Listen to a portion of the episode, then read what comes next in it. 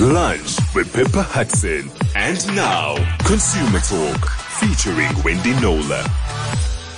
Wednesday is always my favorite day of the week on air, and that's because we give the full first hour over to talking consumer affairs with Wendy Knowler, who's back with us from a studio in Durban today for the first time this year, which means I get to say Happy New Year to you, Wendy, and looking forward to another year of great uh, consumer conversations.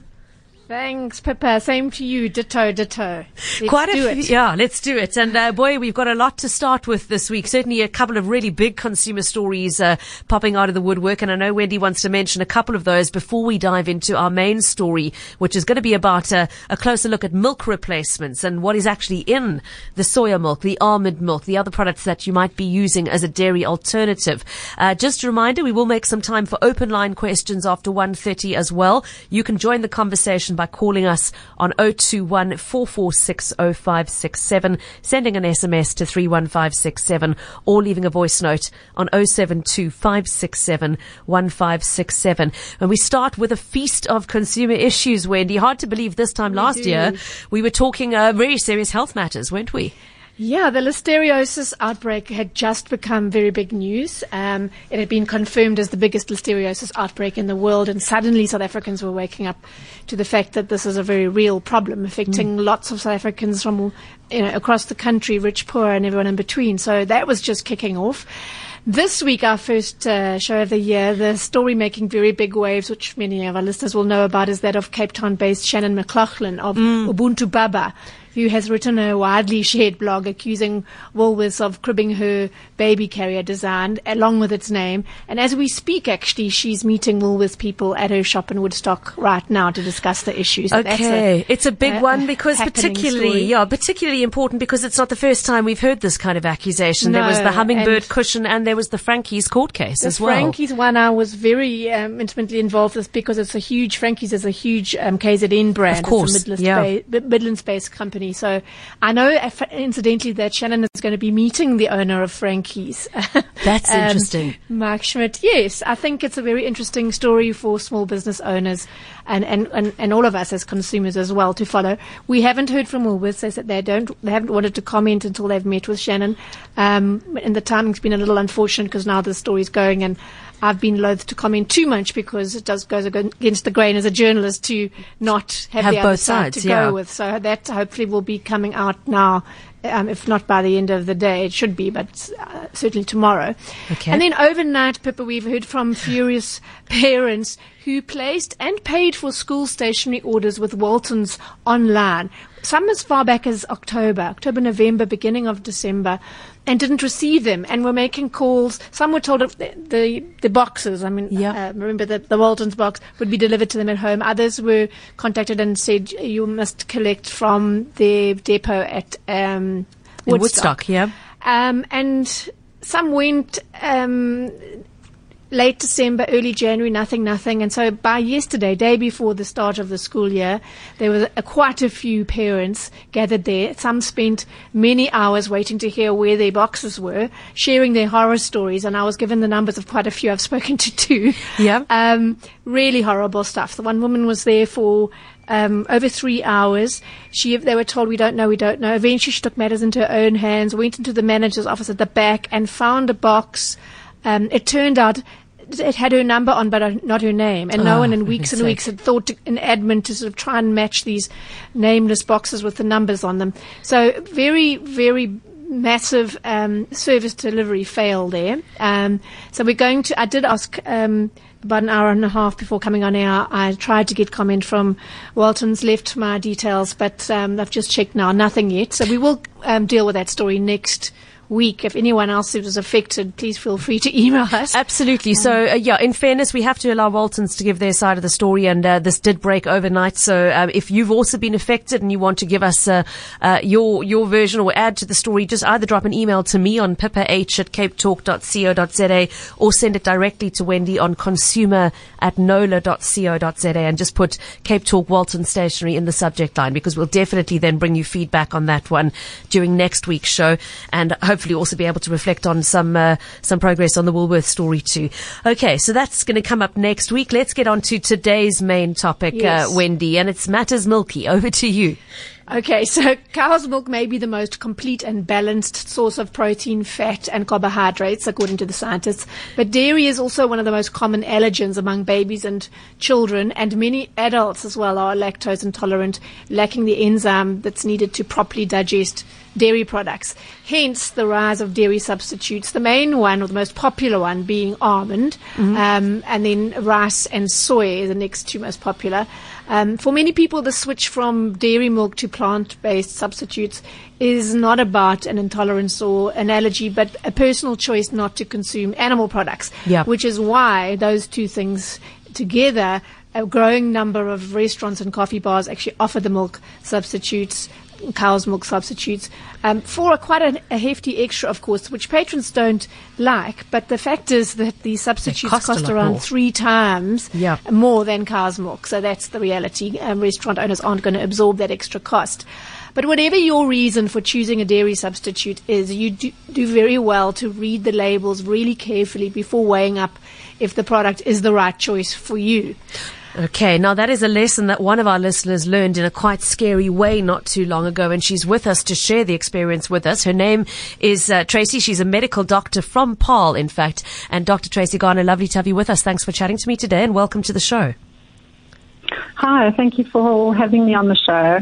Tracy, I know you bought an almond milk powder from a natural health foods company a couple of months ago. Was that because you have a personal preference for almond milk, or was it because of a specific medical reason uh, for wanting a dairy alternative? Well, um, we use a lot of dairy in our home, and I have no issue with dairy. But my daughter is allergic to casein, which is a protein in um, cow's milk. And so I use almond milk for her. She's two. She's two years old. Okay. Now, what Yeah. happened after you started using this almond milk powder that you'd purchased? Well, I, I purchased it. It's labeled as almond milk powder, um, naturally lactose and soya free. So I thought that seemed like a great alternative to the boxed milk, which often has a lot of additives and is also very expensive. And um, on the evening of the third day that I was using it, she just became very ill, and she she presented like somebody with an acute abdomen. So, to me, as a as a doctor, um, I was concerned that she might have appendicitis Yeah. or bowel obstruction. Um, but what had actually happened is is that that milk actually contained cow's milk protein. Wow. Can you describe for us? I mean, you you described in, in your initial conversation with Wendy the the state that she was in when you said she say she had an acute bowel. She was in really severe pain, wasn't she? She was extremely ill. She, um, I, I actually considered rushing her to hospital. I couldn't touch her. I, she wouldn't even let me put her, my hand on her tummy. Um, she was really in agony. She had cramps and severe constipation, which is unfortunately the the complication that she gets when she has casein or, or cow's milk protein. Okay. Now you did say initially you thought it might be something like an appendicitis. Uh, at what point did you make the link that maybe this is is, is to do with uh, that new almond milk powder that she's been using? Well, fortunately, my husband was around and he said to me, hang on a second, maybe we need to look at that package. Um, and I said, no ways. I mean, that's almond milk powder. But when we read the package, um, sure enough, in the list of ingredients, which was quite long, there was casein and, and of course that's milk protein. Sure. Okay. Now the the big question I'm sure everyone wants to know is: Is your little girl okay? Uh, were you able to get her through the incident, Tracy? She's absolutely fine. Had I, had I not had medical knowledge, I would most certainly have taken her to emergencies. It was quite a scary situation, but once I realized what was going on and I knew what to do, um, you know, within sort of two days, she was okay. Thank goodness for Um, that. yeah. Did, did you? I mean, how how did you feel about the fact that you'd bought a product labeled as almond milk powder, uh, thinking it was an alternative to cow's milk, only to find that there was in fact a cow's milk protein included in that product? Yeah, well, obviously angry. I mean, I think, uh, as I said, as I, I actually contacted the company the next day via Facebook and I said to them that it's misleading uh, marketing to market something as almond milk powder when actually it contains something like cow's milk. Um, of course, it was on the list of ingredients in the back, and I could have read that, but the, the label misled me to believe that there wouldn't be any cow's milk um, protein or any cow's milk products in that powder. And how did the company respond to to your email? They they responded um, on Facebook and in email. I must say that um, they responded in saying that they acknowledged that it was a problem and they committed to um, using a different because they use it as an emulsifier in the product, finding a different alternative. And I have noticed. I did go and have a look in, you know, in the shops a little bit later, and they I think they've changed their labeling. But unfortunately, if you look the product up on um, on Takealot or something like that, the label is still exactly the same. So the, they haven't updated all their suppliers, and I, I think it is still misleading. Okay, so there's a lesson there, obviously, for everybody to read the labels very, very carefully, Absolutely, specifically if there is a health reason for, for wanting the alternative product. And thank you so much for alerting us all to that. Have you managed to find some, some sort of alternative, Tracy? Well, I've I've tried a couple of things. I've tried making my own almond milk. It does work. It's it's just a little bit more work than I have time for. Um, making rice milk is pretty easy, but I have actually found a wonderful product that I'm really happy with. Um, it is from a company called Butternuts, and they have an, an online site. So they've created a puree made from almonds, macadamias, and then the other ingredients are, I think, yeah, salt, dates, and vanilla. No other additives. And all you do is you mix it with water. You need a blender to do it, and you get a beautiful, natural, healthy product. Okay, and one Um, which your daughter can obviously tolerate without the, uh, the uh, side effects she had from that previous powder. And you know, without all the additives, her tummy has never been better. So I'm, I'm very happy with the product. Yeah. And is it affordable, Tracy? Yes, it is affordable. Um, a, a normal nut milk, depending on where you buy it, can cost you anything between, say, 37 and 48 rand per litre. And this product works out to 20 rand a litre. Gosh, that's a big cost saving as well. It Tracy, is. thanks for the heads up on that one. And most importantly, we're so glad your little girl is okay. And thank you for uh, sharing that very important uh, cautionary tale with everybody. Great to have you with us. Thank you, and thank you for, for having such an informative show. Thanks, Dr. Tracy Garner on the line there from Paarl. So learned the very hard way, Wendy, that it really pays to read the labels. Sure, to read the labels. I very agree with carefully. her. You know, we should as consumers be doing it, but when you're buying a product that's you know, almond milk powder, and it's it's saying lactose, no lactose, no whatever. There is an assumption that who would put a milk protein into a product like that? It just they should have been alerting on very huge letters if they couldn't find a non-dairy emulsifier, that should be declared very, very big and bold on the front of the pack. A, a. WhatsApp just in from someone saying, I'm vegan. I always check the allergen list first on any product. Uh, did this label list it? So, well, yes, the answer is, and Tracy concedes that, that there was, um, information on the label. Uh, she just didn't think back to- of the on the back of the yeah. pack. Uh, but, but, uh, given the kind of product she was buying, she hadn't thought it was necessary to check for that. We now know better, courtesy of her very scary experience, that you still need to be really careful in checking those labels. Now, now listening into that conversation with Tracy was another medical doctor, one whose voice you'll know very well because he's been a regular guest on the show in this segment. Dr. Harris Steinman uh, has a particular interest in consumer issues. He has a food testing and allergy lab. And Harris, welcome to uh, 2019 Consumer Talk. Lovely to have you with us again. Thanks very much for, and for having me, and uh, good luck for the year. Thank you to you Thanks, too. Harris. Now, you were listening to that interview with Tracy. Uh, are you surprised by what she described? Is this actually quite common that there are, in fact, uh, products like casein being used in products which many consumers would assume are completely dairy free?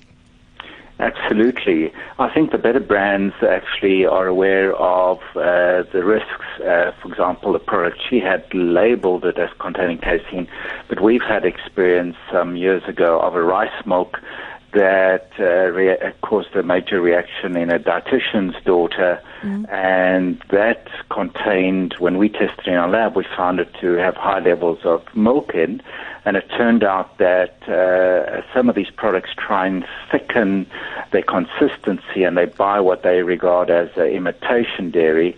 But this, uh, the imitation dairy was in fact made from casein, so it was not labeled on the label, and uh, the consumer had no idea at all that they were consuming a product that contained uh, an allergen.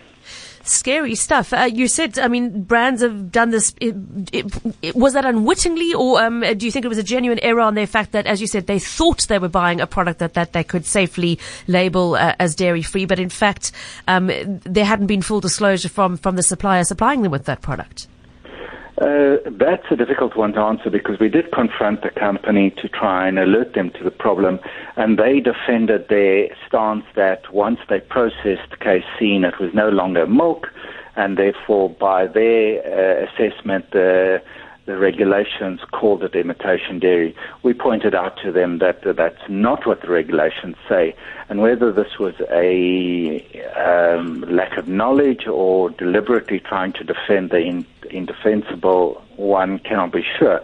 The point is that uh, there are good manufacturers around, and then there are people who might have inadequate knowledge, and so it's important to always be alert if you do react to to one of these imitation milks to consider that maybe the label's not adequate. That's a, a, pretty scary prospect that the label might not be adequate. Uh, uh, Wendy, I'm sure you've got a view on that. I mean, we're always harping on that it pays to read your labels very carefully before you try a product. But if you can't trust the label, that's uh, quite a scary prospect. Uh, there's that aspect as, as well when the person, when the manufacturer doesn't know what's actually in their um, products or doesn't realize that that um, ingredient actually is derived from from cow. The other thing for me is um, up until about seven years ago, Harris knows this more than I do. Before the latest uh, food labelling regulations came into force, um, the manufacturers didn't have to, as far as I'm aware, um, identify casein. And now they do. So I had cases going back to 2012 or so um, where it, this casein was in the product but just not labelled. Um, but even if it's there, Harris, how many consumers do you reckon uh, know what casein is? I'd never heard of it until today. Let me just put that out there okay, straight away. There you yeah. Are. You're absolutely right, Wendy. Um, the law has changed in the last many years, driven by the Allergy Society, of which I am a representative of, on the Directorate Food Control drawing up laws, where if you're putting casein away or anything that is derived from milk, that you have to label it as uh, being derived from milk. In other words, you say casein in brackets milk behind it. The problem is that a lot of companies might not have food technologists or so who know what these things mean. And I've had experience of walking into a factory and speaking to food technologists that did not appreciate that whey was derived from milk. That is not common. I need to say that food scientists are generally ahead of the game, and in the last 10 years, there's been a lot of education. So, uh, so this should not happen. But the, the point is that sometimes errors creep in, and accidents do happen. I think generally our food laws are very good, and most companies comply with them. But errors do occur, and and the uh, consumer who phoned in is a very good example of it, of where a recipe might change and people do not know it and they do not understand that there's now a significant change. Um, Wendy actually wrote recently on a Kellogg's Rice Krispie product that oh, yes. contained very little, no uh, uh, wheat protein in it, and now they've changed the formulation without uh, making That's it. a very, very good obvious. example, Harris. Mm. Yes, not putting it very boldly on the front of pack.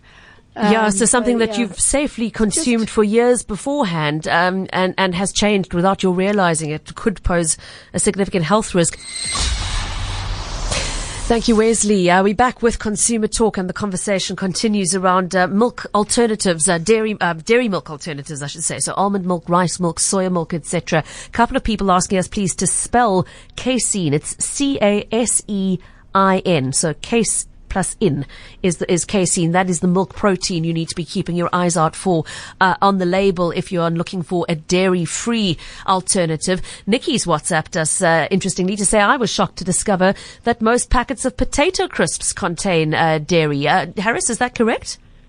Uh, I won't say most, but many do. Really? In that case, it's used as a carrier. Casein is very interesting. It can be used for various uh, reasons. It can be used as a po- protein supplement or a carrier of flavor because the flavor won't stick uh, properly onto the food. So it, it pops up in very strange places. Uh, I've even seen it in tin tuna. My goodness, wow. my goodness. So that means if you do genuinely have a, a, a, cow's milk allergy, you need to be reading the labels on virtually everything by the sounds of things, Harris. Absolutely. And I think that's a good lesson is to constantly read the labels. Uh, most companies, or I should say all companies, uh, should be complying and uh, if there is a recipe change, then you're alerted. Uh, this can happen when there's a shortage of, of say, oils. They might suppl- change a sunflower oil to, sun- to a soy oil or something like that. So mm. it's worth checking labels all the time. Okay, very good advice. Now, right, the, the, health risks of unintentionally eating a dairy product, or the moral risk for somebody who chooses not to to uh, to use animal products, is one mm. thing. Let's have a little bit of a conversation about the actual nutritional value of these milk substitutes. Wendy, how how, how okay. nutritionally dense are they? I did a little bit of uh, internet uh, research, and mm-hmm. a, a year ago, the Journal of Food Science and Technology published a study by scientists at the McGill University in Canada who concluded that soy was the most comparable to cow's milk in terms of overall nutrient balance. It's uh, the highest in protein of all the alternative milk options studied, apparently. Okay. Um, but some, in the region of some people, in the region of 10 to 20 percent, who are allergic to cow's milk don't tolerate soy milk either. And I know this because I read it in one of Harris's newsletters, Harris. Thank you for the plug. yeah, okay. so that's quite high. Um, I, yes. I, was surprised by that. And you call people who are allergic to cow's milk what K- K- KMTs? What do you call them? C- cow's milk. Uh, uh, well, it's CMA usually common. CMA, cow milk allergy. Okay, yes. all right, okay. Um, so perhaps I should ask you then, what is the difference? Can you explain the difference between being allergic to cow's milk and being intolerant to it?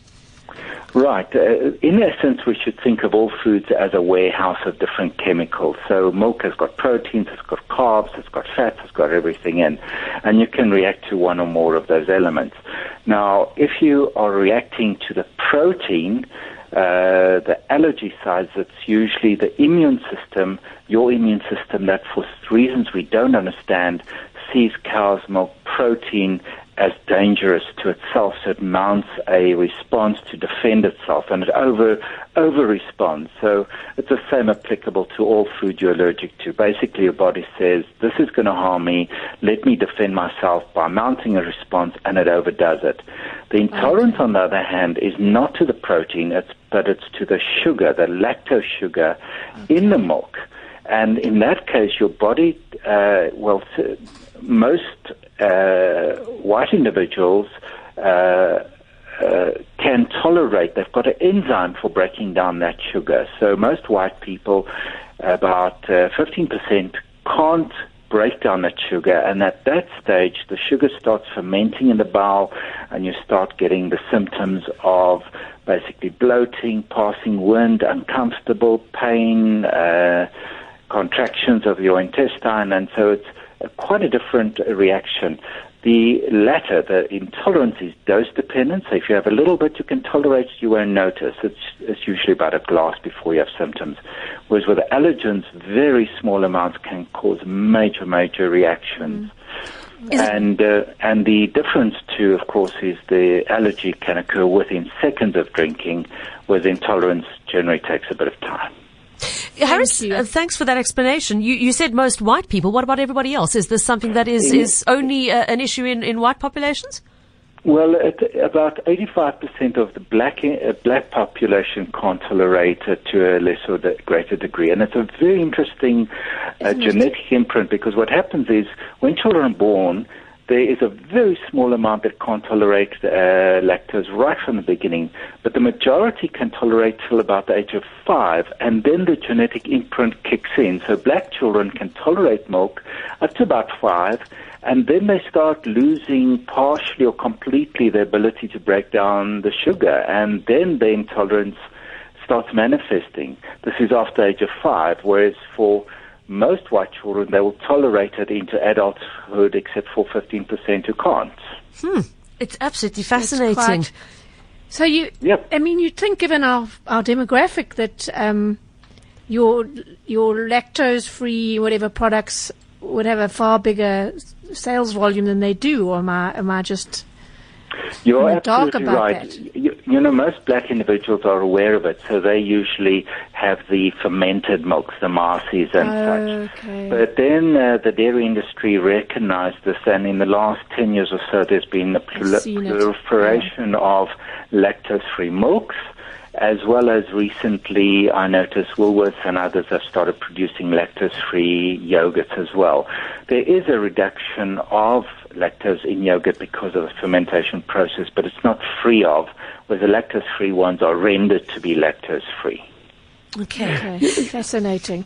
Um, we're doing a bit of a, a Uh, We went to a bit of a tangent there. there. We, That we were talking. fault. No, that's fine. Yes, it's about the absolutely fascinating hearing that that, that breakdown of, of, of what it is, the, the difference think- between the two as well. Yeah, I think uh, people use intolerance and aller- allergic as- allergies as this interchangeably. I think a lot of people are not Absolutely. understanding they're two very different um, chemical processes. There, one is you know the, the the milk sugar, and the other is the protein, which is the which is the allergy.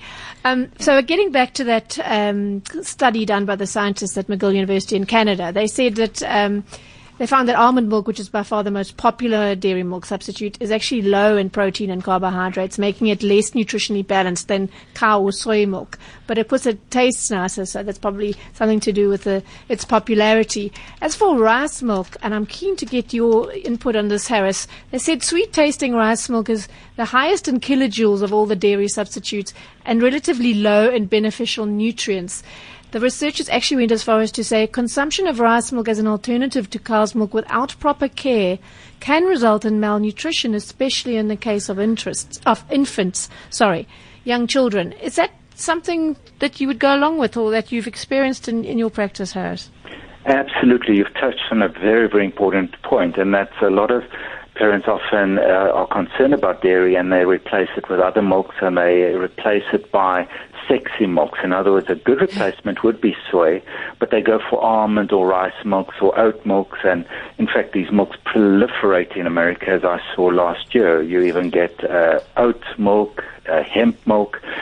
Uh, and it depends so much on the dilution. So if we have a look at rice milk, uh, if you had to have rice, rice is a fairly good uh, product with protein and carbs. But if you actually uh, produce these milks, almond milk is made with about 2% of almonds, rice milk about 11%. So if we just run across it to look at it, the protein value of cow's milk will be about 7.7. Rice milk uh, available in South Africa is less than 0.2 protein. So it's got practically no protein in it. Almond is 1.5. That's compared to 7.7. Yeah. If you have a look at the fat level in cow's milk, it's seven, almost 8. In rice milk, it's 1. If you look at carb, it's about 11 in cow's milk.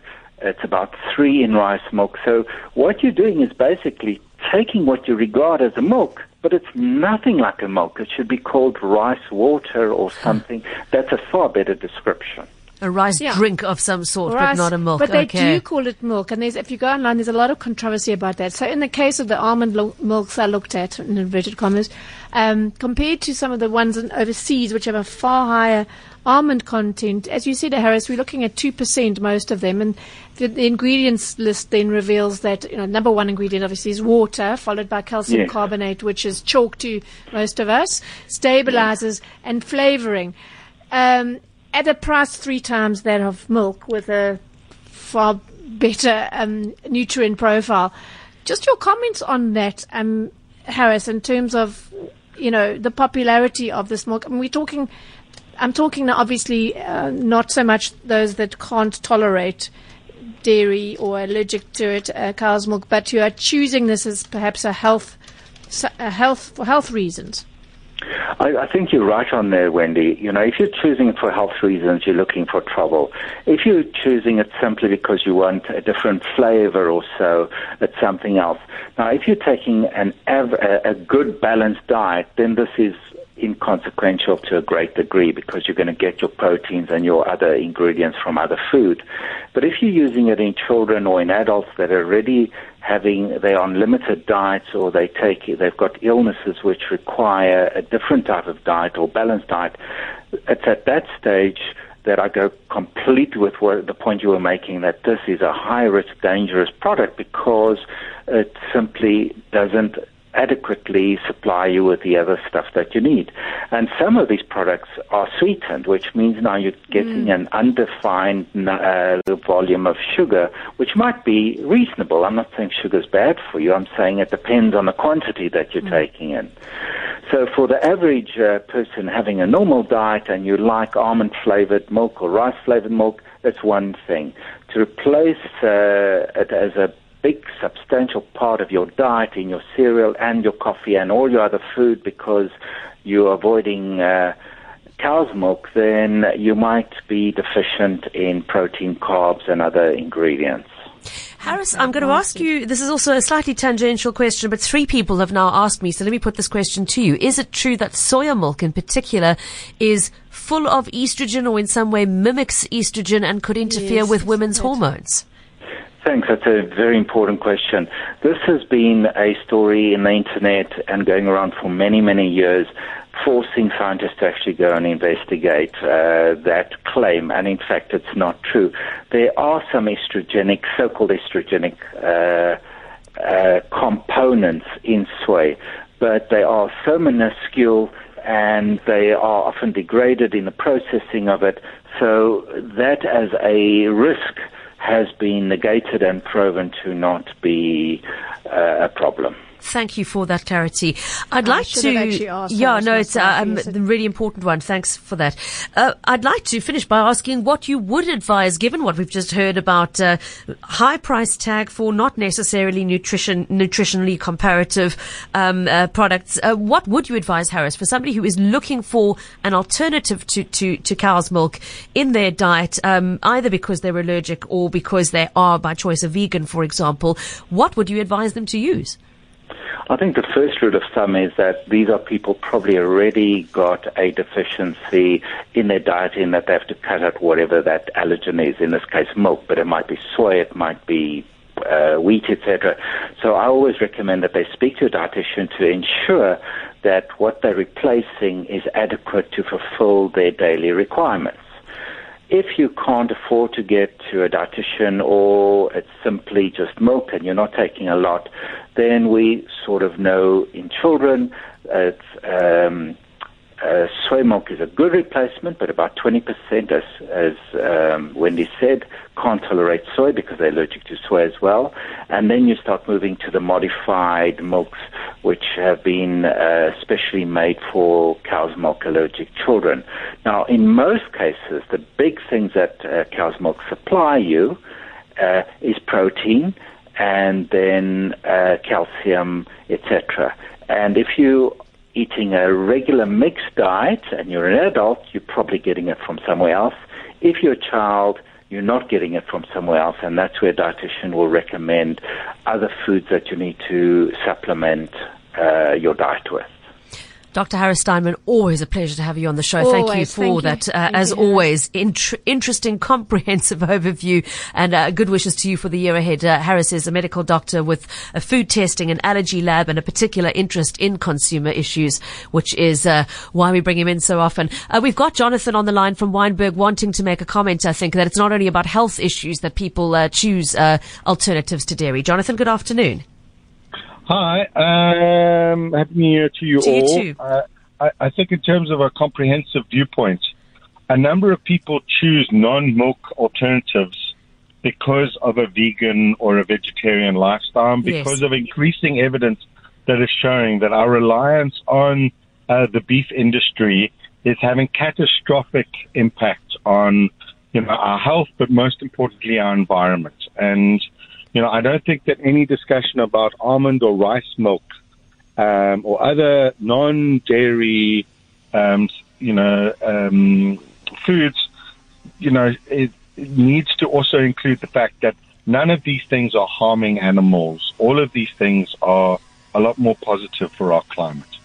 That's the only point I wanted to make. Okay, thank you, Jonathan. That is a fair point, provided they are disclosing on their labeling that what they contain is, in fact, only non-dairy products and not the horror story we heard at the start of the show, Wendy, of somebody buying a product she thought was dairy-free that actually wasn't, uh, which brings us kind of full circle. Jonathan, I appreciate your call. Thank you uh, for sharing that. A reminder, of course, that the choice is not only one made for health reasons, but often We made, say that right as we said front, at the yes. start, uh, for, for those choosing a vegan or vegetarian lifestyle. Fair point.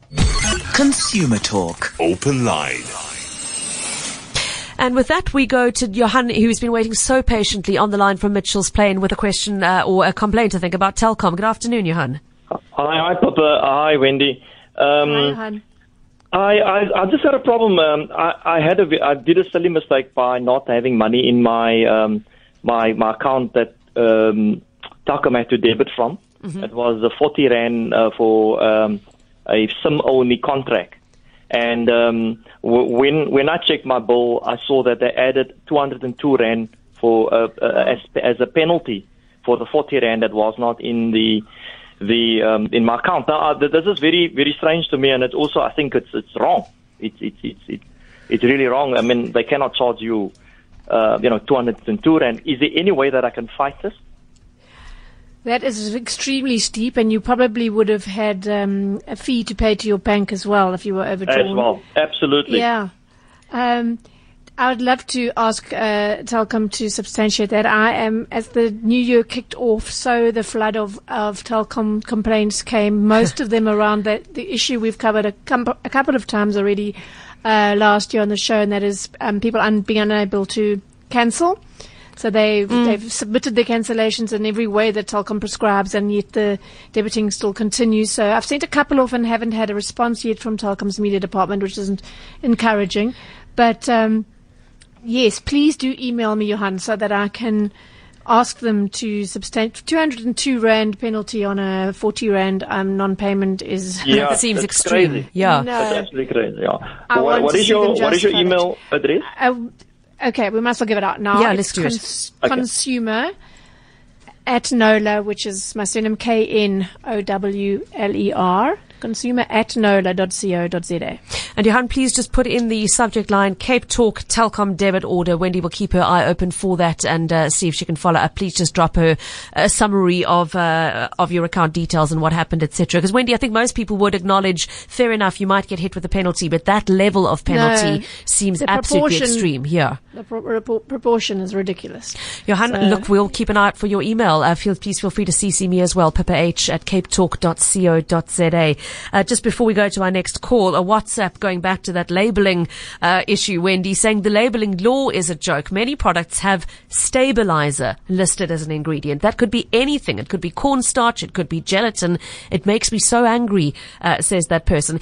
Can that still be done that that broadly? I no, um, as far as I'm aware, and I wish Harris was still on the line because I write these things and then move on to the next topic. But I, I'm pretty sure that if the stabilizer is is animal based, they have to um, they have to declare that. I can't see how they could uh, the the, the regulations would have um, left that out. I'm sure if it's animal based, they have to say. But I, That has I to be stand under disclosed. correction. Perhaps if Harris is listening, he can phone in and and just confirm and, um, that to Amy and we'll pass it along. Okay. yes. All right. In the meantime, let's go back to the lines. Anthea in Somerset West. Good afternoon to you. Hi, and a good afternoon to you. Um, I went to Vodacom in the Village Walk Main Road, Somerset West, uh, with something uh, um, to fix on my laptop. And they deleted all my emails plus my personal files. And when I got home, I realized it, and I went back and they said, sorry, they can't do anything about it. It's Oh just my gone." So they said, sent me to Vodacom in the Somerset Mall.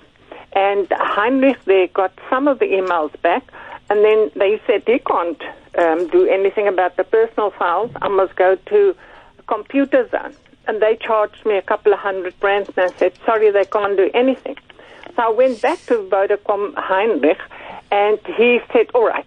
He's going to do his best to get all my emails back. He got 32,000 emails back retrieved it, but still and installed a very complicated system. Now I'm a pensioner, and it's uh, I can't work offline. I have to be online all the time, I don't know where to go or what to do. Gosh. I can't um, even. I'm sitting here I in know horror, techni- Anthea, because I cannot I- imagine what Yeah. chaos it would create if I had my whole I would, I email box have a job if my yeah. emails all disappeared. But um, I do know I'm a Vodacom customer myself, and I've spent a a while upgrading and whatever else at those counters. And there's, there's a big sign at my local one that says, "We please note that sometimes it's unavoidably that we lose this information, your files." um, and we take no responsibility for it. So that's at least some form of disclosure. It's an interesting one because the Consumer Protection Act does say that if a service provider fails to take proper care, if there's any form of negligence, then they are liable. But now, as a non-technical person, how do you go about proving No, it that what they did? technical. He is a That's what techie. I'm. That's what I'm saying. As uh, Yeah. we, as non-technical people, most of us, how do we go about pr- proving that they were negligent in what they did, or whether it was an unavoidable part Of the process, yeah. Oh, unavoidable um, result of what they were asked to do. So it's a. It, I, Surely- hopefully, Wait, somebody just a with technical question, knowledge yeah. could say yes. To, to my mind, it, it would seem to me if they were responsible for deleting those and concede that they were, surely that the least they could do would be to refund Anthea for the cost she's been she's incurred trying to Oh, get them restored. what- well, they would say it was a, the cost is. Have you had any cost yet, Anthea, or, or was it just From um, a computer zone, they charged me, but they've got nothing to do with Vodacom. Yes, I And know. So what Vodacom did they not charge you? Uh, 180 rand, and they said, sorry, they can't get the personal files back. Okay. I would certainly try um, to get that 180 Rand back from Vodacom and let us know how you go. Um, but these sort of stories make you never want to take your your equipment in for anything. So- ever. yeah. And It's in a t- huge in risk. terms of- and I suppose they would say, sorry, that, that if you are was warned, I suppose what you would do, you would then back it up onto an external hard drive to protect yourself. Um, so that's a, that's good advice for most people. Um, it's, it's a difficult habit to get into, but uh, yeah, especially if you're going to take your computer in for repair, it's a, it's Do a good backup before to- you take it in. Yeah. Yes. So Anthea, look, I'm hoping trauma. I'm hoping somebody listening might have a suggestion for you because it sounds like I mean Anthea's The still struggling with, with, with how she interacts with those files going forward. If somebody who's listening understands the nature of the problem and has some advice for you, I hope they will phone us. Uh, Anthea, I'm going to put you back to my producer. If you can just leave your number with her, should anybody phone in with some advice of of that technical nature, we'll connect them with you uh, and pass it on because neither Wendy nor I can can offer you a technical solution to to the problem you've described. But I really hope we are able to, to give you some input. Just before we take our last call, interesting WhatsApp in from Helen who wanted to respond to Jonathan's call uh, from Wynberg. Jonathan was the one saying, hey, vegans are choosing these products not only for health reasons, but because of the damage that cows inflict on, on the environment. Helen's responded saying Jonathan is oversimplifying. She says, I don't eat meat myself, but we can't just assume that all these other milks have no environmental impact. Almond trees use vast amounts of water. They contributed to the recent Californian drought. I think we also need a Cape Talk program on the carbon and air mile cost of so-called health foods like coconuts that aren't grown locally. It's a great suggestion, Helen. It is an issue that's come up before when we were talking about Himalayan salt uh, coming all the way from Pakistan, uh, for example. I think it is a subject we should look into. Thank you uh, for that feedback. I think we've got time to very quickly squeeze in a call from Paul in Oranjezicht. Good to have you with us, Paul. Good afternoon. Hi, um, just a quick one. Um, I have a rental property and we have a modem there, and the people are allowed to use uh, 10 gigs of data every month. The people have been using the SIM card to gift data to their friends uh, to the extent of 3,500 Rand. Um, we have specified to Telkom that we've got a 250 Rand limit on the account. It's gone up by 500 Rand, 1,000 Rand, 2,000 Rand over the last three months. Oof. Are we entitled to tell Tel- Telkom to take a hike because we specified it's 250 rand? You know, Paul, these these stories are defeat me, but you will find, as the all the cell phone network operators do, with any in the small print next to any um, limit you put on any of your services and the, the spend, they will say we won't, we're not responsible if it doesn't work. That's Um, such a cop out. But uh, what's the point of offering a limit if you can't enforce it? No, t- I know, but I would still fight that, Paul. Well, what I'm going to do is I've, I've, st- I've, we closed the bank account so they can't access any of our money. They're going to need to take us to court to get the money we are going to approach the ombudsman to get a ruling on that. And um, I'm not party. It's my partner who um, who has the contract. Mm. I can't even talk to Telkom because they won't. They won't need his ID. They won't his- recognize you, yes. Yeah. So how are these But people if- stealing things from us? You know, where's the security? Please, um, I like that one a lot because it would apply to a lot of people who are, who are renting uh, or whatever. If you, you must first try and get an answer, response yourself. But um, if you get one, you, an answer you don't like, or you don't get an answer at all, please email me as well, and I'll take it up with them.